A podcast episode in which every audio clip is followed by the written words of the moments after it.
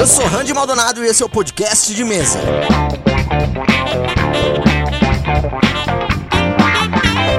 Seja para dar dicas, responder perguntas ou discutir sobre o mundo do RPG, eu estarei aqui toda terça-feira com conteúdo exclusivo para você. Você pode me mandar dúvidas, sugestões ou só conversar comigo mesmo através do e-mail contato.podcastdemesa@gmail.com. Acesse o www.padrim.com.br barra podcast de mesa para fazer parte do nosso grupo exclusivo de WhatsApp e ter um canal de comunicação mais fácil comigo também. A sua contribuição é muito importante para o crescimento do podcast. E compartilhe esse episódio com outra pessoa também, para ajudar o podcast de mesa a crescer ainda mais. Mas então vamos direto para a main quest de hoje.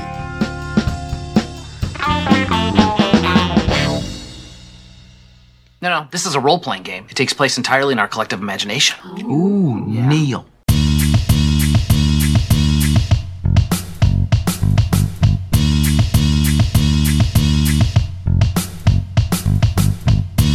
Larápios, malandros, canalhas, gatunos, especialistas versáteis e, acima de tudo, os maravilhosos e adoráveis ladinos são facilmente uma classe que consegue dar toneladas de dano e seu foco de diversas aventuras por conta dos seus altíssimos bônus nas perícias. A classe dos ladinos é muito legal de jogar. Você consegue criar um personagem realmente memorável como ladino, seja furtando um item precioso de um grande gigante de fogo, forjando documentos importantes para a resolução de um conflito de proporções continentais ou até acabando secretamente com a vida de um general Hobgoblin que estava ingenuamente andando sozinho pela sua fortaleza. A classe do Ladino no próprio livro do jogador cobre uma boa parte dos arquétipos dos tropos, né, que você consegue criar. Acho que também por conta dos jogos de videogame, um arquétipo que é um dos queridinhos da galera é o do assassino. Existem, claro, mais de um tipo de assassino num jogo de D&D. Tem aquele Ladino que é totalmente focado pro combate e quando o bicho pega, ele fica escondido longe dos inimigos, acabando com eles um a um. Existe aquele que é especialista em se esgueirar pelos lugares mais difíceis e entrar nos aposentos mais seguros para depositar uma pequena dose de veneno mortal na refeição da sua vítima. E também aquele que na lábia convence todo mundo que o certo mesmo é deixar o rei Gustavo I dormindo sozinho na torre mais afastada, porque assim ele vai ficar mais seguro. Mas independente disso, todos eles se tornam de alguma forma especialistas em eliminar um alvo. Mas então quais são as motivações do seu personagem se ele for um assassino? O que é que ele mata, por quê e como?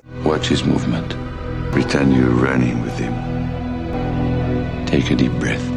Hold it.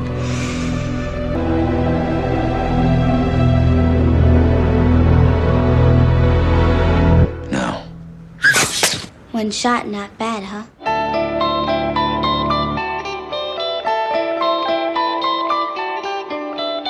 Por exemplo, o seu ladino poderia ser, na verdade, um assassino de líderes tribais que estejam se aliando na fronteira, contratado pelo governo para atrasar o avanço das tropas e desestruturalizar essa aliança. Não só com a necessidade de realizar os seus ritos fúnebres, mas também com a falta de liderança. Ou então ao contrário, como eu já disse, os bárbaros eles podem ter um nível tecnológico diferente no mundo de D&D, porém eles não são estúpidos. Um grupo de tribos poderia contratar um assassino para matar os generais de uma grande cidade que está aos poucos invadindo o seu território. Quando a gente pensa na motivação de um assassino, a gente normalmente vai pro dinheiro. Faz sentido, é claro, mas então é necessário encontrar uma motivação pro dinheiro. Por que que seu personagem precisa de dinheiro? Ele quer comprar uma grande área rural para os seus pais terem uma aposentadoria feliz? Ele pretende um dia ter um exército particular para fazer uma incursão de libertação de povos escravizados nas ilhas do sul? Ou talvez ele só queira construir uma gigantesca estátua com a sua aparência para acalmar os seus ânimos narcisistas. Mas é importante que ele tenha uma motivação, um porquê que ele precisa de dinheiro, né? Mas e se a sua motivação não fosse o dinheiro? O seu assassino poderia estar tá trocando seus serviços por itens mágicos com um demônio, ou ele então serve diretamente a uma entidade divina que caça seres que já deveriam estar mortos, porém deram algum jeito ali de burlar o ciclo natural da vida. Talvez cada vampiro que ele matasse se ele conseguisse mais alguns anos de vida, adiando a terrível maldição que ele adquiriu ao tocar nas mortais adagas mágicas de Ganatuti. Esse é outro ponto que eu acho que muitos jogadores se esquecem. Um assassino não necessariamente mata pessoas, ele pode ser especializado em matar algum tipo de monstro, como fantasmas, wantis, demônios ou até celestiais. E claro, um assassino ele não precisa estar à margem da lei.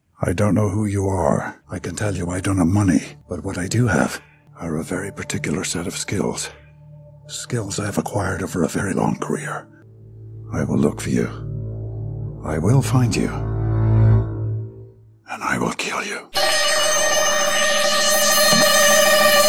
Um exemplo bem concreto de assassinos que estão dentro da lei são qualquer soldados de forças especiais de qualquer país. Essencialmente, se você comparar suas qualidades como soldado, a sua capacidade de operação em eliminar uma ameaça, a sua capacidade de inteligência de coletar informação, eles são assassinos. A diferença é que teoricamente eles são treinados e focados em objetivos racionais que visam o bem-estar dos outros. Um ladino poderia ser um especialista em resgatar reféns, conseguindo de diversas formas, né, não só negociar a segurança deles, mas também eliminar a ameaça de uma forma mais assertiva ou fazer parte de algum tipo de inteligência, como uma guilda de informação que investiga estranhos acontecimentos pelo reino, com seríssimos trabalhos investigativos e de coleta de dados. O ponto onde eu tô querendo chegar é que não é porque que o seu personagem pode matar qualquer pessoa que ele deve fazer isso. O fato de você ser um assassino nível 15 não quer dizer que você tenha que sair por aí matando qualquer um que você julgue certo. Afinal, uma coisa é matar terríveis monstros cuspidores de ácido, outra é matar uma pessoa só porque você acha que ela é má. Mas beleza, então você não quer jogar com um assassino, você quer jogar com um clássico ladrão. Ladrão! Ladrão! Ladrão! Ladrão! Ladrãozinho! Seu ladrão! Ladrão! Ladrão! Ladrão!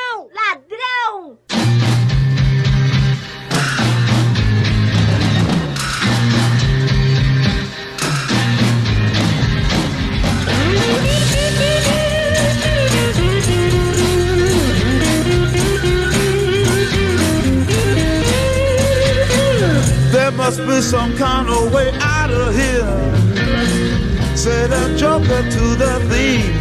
Dos personagens que eu mais gosto na hora de pensar no ladino clássico é com certeza no Bilbo do Senhor dos Anéis. Ele é o típico personagem que ninguém dá nada, mas tá sempre ali influenciando tudo que acontece ao seu redor e acaba sendo muitas vezes, sem que os outros saibam, o personagem mais importante da história. Ele é meio João sem braço, porém o cara consegue engabelar um dragão, salvar todos os anões da prisão élfica, chaveca o Gollum e dá um jeito de sair das montanhas sombrias vivo contra todas as chances, ou seja, o cara é liso. No D&D, o ladino clássico necessita um pouco mais de algumas características físicas, talvez. Como normalmente você joga em um mundo cheio de lugares inexplorados, com muitas armadilhas, você consegue criar um ladino que seja um caçador de tesouros, um cara que consegue escalar qualquer coisa, que consegue se esconder de qualquer coisa, desarmar as armadilhas mais mortais e ainda ser capaz de roubar o item mágico do Tarrasque adormecido sem que ele perceba. Você pode focar o seu ladino completamente em perícias físicas, como prestidigitação, furtividade, acrobacia, atletismo e também investigação e percepção, né? Ele vai precisar com certeza para deixar o grupo vivo quando ele estiver entrando na tumba dos horrores. Ele pode ter motivações no mesmo estilo do Indiana Jones, ou então querer ser o melhor ladrão do mundo, reconhecido como o cara que consegue recuperar qualquer item de qualquer lugar. Ele pode inclusive usar isso como uma forma de melhorar o sistema de segurança dos reinos em que ele visita. Assim como que é no mundo real, muitos hackers ou falsários usam as suas habilidades exatamente para achar as falhas em um sistema de segurança a fim de corrigi-lo. Já imaginou o seu ladino indo entregar a coroa de um rei na maior cara de pau um dia depois de ter roubado ela, oferecendo os seus serviços? A gente tem sempre que lembrar que um personagem ladino não precisa ter um antecedente criminoso ou órfão. Ele poderia ser antes um cara que estava estudando magia, mas acabou acabou enchendo o saco, um acólito que sempre foi fascinado por arqueologia, um comediante que adora pregar peça nos outros, ou até um cozinheiro que se viu sendo muito bom em algumas coisas específicas e tá se descobrindo como aventureiro. Ah, e é claro, a gente não pode esquecer também do bom e velho ladino pirata, focado em navegação, escalada, acrobacias mirabolantes, sempre buscando a próxima ilha para se aventurar e levando consigo sua boa e velha coleção de garrafas de rum. Principalmente para aventuras mais urbanas, um dos arquétipos mais poderosos é o ladino focado totalmente na carisma.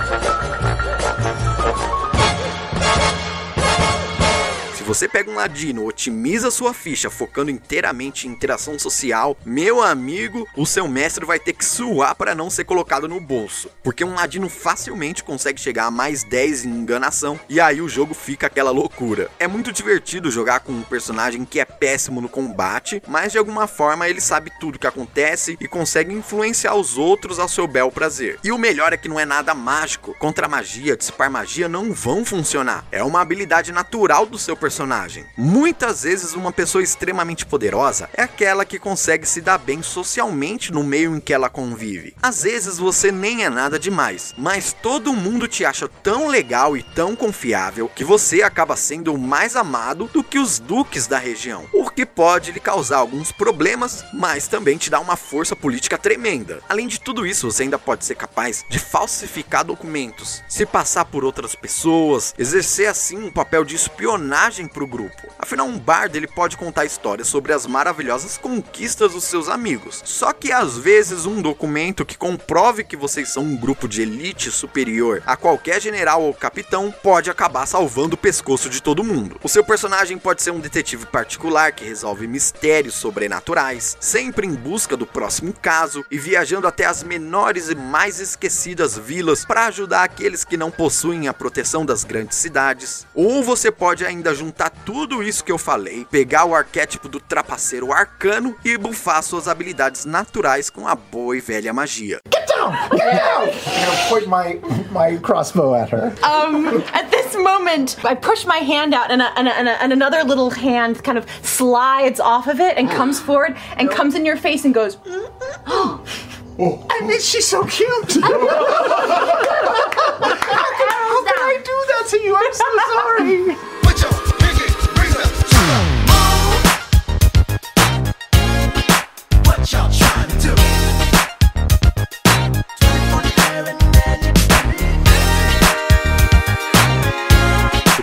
trapaceiro arcano possui uma habilidade muito divertida que são as suas mãos mágicas malabaristas. Elas são invisíveis e conseguem ter uma finesse praticamente igual às de uma mão humana. Eles são bem seguros de se jogar por não precisar a todo momento estar em contato com as armadilhas e com os inimigos em combate. E a sua inteligência alta pode fazer com que ele seja mais engenhoso, mais criativo que os outros personagens, fazendo planos mirabolantes e complicados para chegar no seu objetivo, muitas vezes utilizando dos seus amigos com propósitos um pouco egoístas, mas que no final das contas vão valer a pena, se tudo der certo. Você pode também ser algum tipo de estelionatário, um cara bonitão que engana viúvas para conseguir uma grana, um simpático hobbit que precisa de ajuda das caridosas velhinhas da cidade para sacar algumas peças de ouro no banco, ou até um austero monge que ganhou na loteria, só que como ele abdicou dos bens materiais, ele tá querendo vender o seu bilhete por uma pequena quantia comparada ao prêmio, é claro. Você poderia enganar as pessoas criando crimes para poder solucioná-los, criando ilusões de fantasmas para depois exorcizá-los a um preço justo, ou simplesmente ser extremamente caótico, espalhando boatos sobre monstros, lobisomens e dragões que estão disfarçados na cidade só para gerar um monte de teorias conspiratórias malucas e ficar rindo da cara daqueles que acabaram acreditando em você. E o trapaceiro arcano, ele se beneficia muito dessa ideia, porque ele consegue consegue ter a ajuda das suas mãos mágicas e de outras magias como sugestão, força fantasmagórica, riso histérico de taxa, entre outras. Outra coisa para se atentar na hora de criar um ladino é o seu equipamento. Ação! Vou botar um par de sapatos extra e os seus olhos zangados caso precise. E, e se der fome, tem também uns salgadinhos e, e uma chave. Eu não sei pra quê, mas nunca se sabe. Vive na montanha, tem sempre o que entender. Por isso é bom você se precaver. Um bom ladino sempre possui diversos itens que aos olhos dos leigos parecem inúteis, porém uma hora ou outra vão acabar sendo importantes. Espelhos, giz de cera, cordões finos quase invisíveis, bolas de gude, molas, arame farpado, pé de cabra, são ferramentas que você pode usar na hora de solucionar um problema de um modo criativo em uma aventura. Às vezes a luz que estava saindo daquela parede era simplesmente para iluminar o local. Só que como você teve a ideia de colocar um espelho e redirecionar a luz, você pode fazer com que o seu mestre te dê uma recompensa que nem ele mesmo tinha pensado na hora, dizendo que você faz com que uma passagem secreta com um pequeno baú no meio seja aberta. Um ladino normalmente é um personagem astuto e que sabe as coisas práticas da vida, então ele consegue acabar também se tornando um tesoureiro do grupo, o cara responsável por fazer a manutenção dos equipamentos ou aquele que tá sempre de olho nas provisões. E ele faz isso porque ele sabe que ele é o mais preparado para lidar com esses pequenos problemas. E é claro que ele pode aqui e ali conseguir tirar algumas pequenas vantagens disso. Outra coisa para se atentar em um ladino são as suas excentricidades, porque normalmente ele tem algumas. Seja deixar pistas dos seus roubos na cena do crime, dar grandes festas depois de sair de uma dungeon, ter uma série de superstições relacionadas aos mortos, sempre contar com a sua carta da sorte, etc. Ele até pode ser, no final das contas, um justiceiro, um anti-herói que caça bandidos e como já foi um deles sabe como reconhecê-los e como eles agem. Talvez o seu ladino tenha engolido algum tipo de item mágico poderoso e ele tá tentando recuperar ele de dentro do seu estômago, ou até na verdade ser um cara bem simples que a vida inteira foi confundido com um terrível mafioso e acabou se tornando um fora da lei por não ter outra escolha. Eu separei para você algumas histórias de pessoas que viveram à margem da lei que foram famosas. Isso pode te ajudar na hora de construir o seu próximo personagem. Who are you talking to right now? You clearly don't know who you're talking to, so let me clue you in. I am not in danger, Skylar. I am the danger. A guy opens his door and gets shot, and you think that of me? No. I am the one who knocks.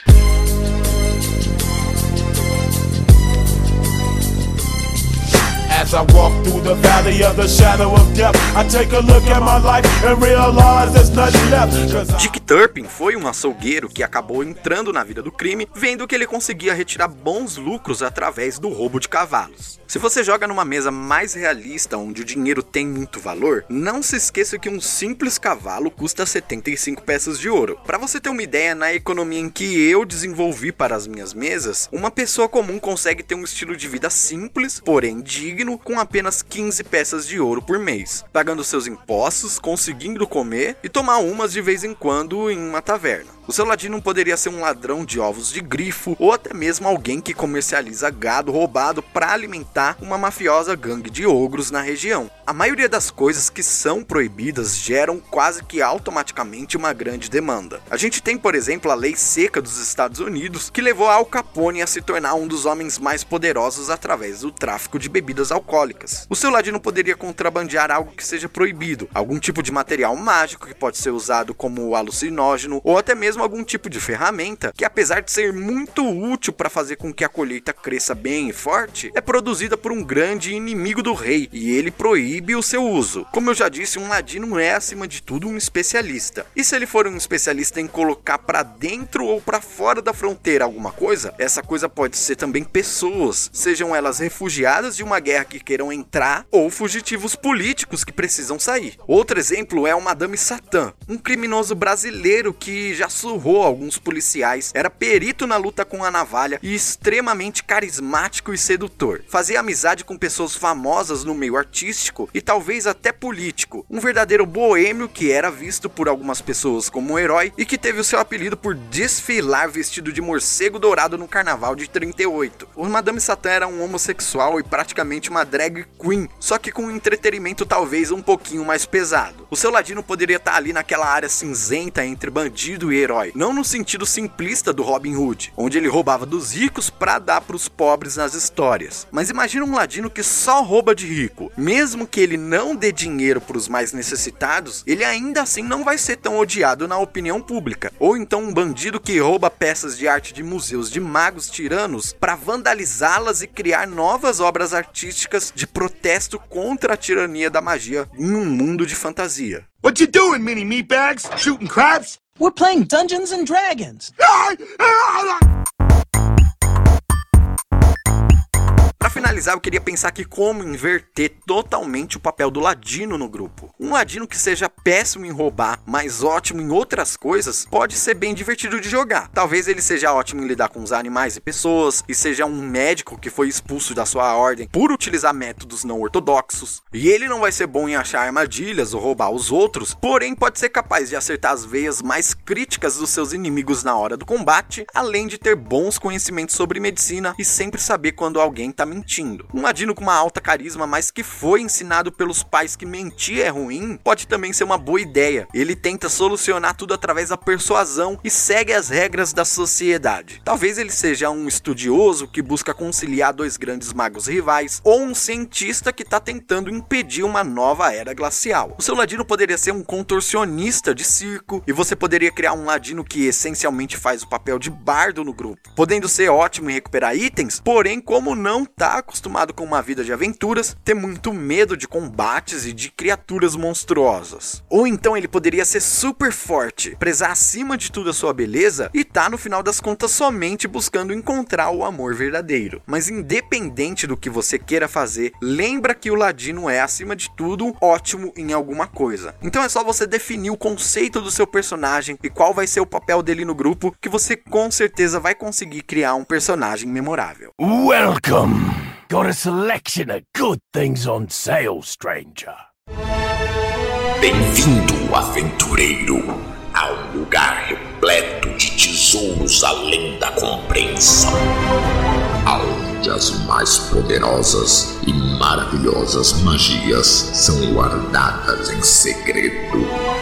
E os mais lendários itens escondidos para serem esquecidos. Bem-vindo à Caverna dos Tesouros.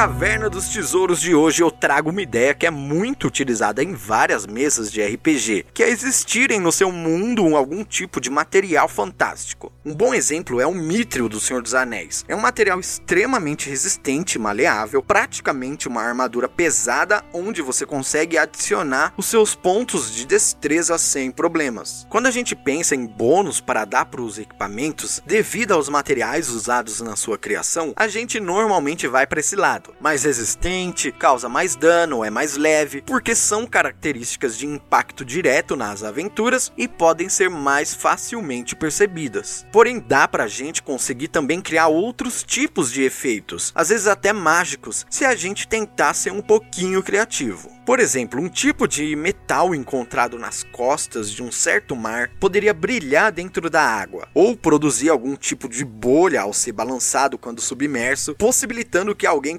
ter um bolsão de ar que o deixe respirar dentro da água. A madeira de uma pequena árvore que cresce próximo a um vulcão específico poderia ser imune ao fogo, e claro, ela é muito rara e é difícil construir, por exemplo, um barco inteiro com esse material, mas talvez você consiga confeccionar algum tipo de luva ou uma ponta de lança que vai ser extremamente eficaz contra elementais do fogo, ou um ótimo escudo para se proteger da baforada de um dragão vermelho. Peças de vidro exemplo, produzidas de um certo tipo de areia, poderiam ser capazes de impedir que a luz passasse por elas. A lã de um raro animal poderia fazer com que você nunca sentisse frio ou até se tornasse imperceptível ao olfato de outros animais. O couro de uma cobra voadora poderia fazer com que você ficasse quase que invisível no meio da selva, ou até mesmo os chifres de um gigante monstro são, no final das contas, um ótimo material para produzir pedras de amolar, tornando maior a margem de um acerto crítico realizado no primeiro ataque de uma arma de corte. Você consegue enriquecer o seu mundo de fantasia com esses pequenos detalhes, que no final das contas se tornam até um tipo de mitologia do seu grupo. Mas e você? Que material fantástico você queria que existisse no seu jogo de RPG? É legal você pensar que material é esse, onde é que ele tá, como é que faz para conseguir ele, o que acontece quando você consegue ele, como faz para usá-lo e etc. Isso me faz pensar se a gente não consegue criar um PDF juntos com diversos exemplos interessantes para incrementar ainda mais uma mesa de D&D. Então não esquece de mandar um e-mail para contato.podcastdemesa@gmail.com com as suas ideias. Ah, thank you. Come back anytime. Chegamos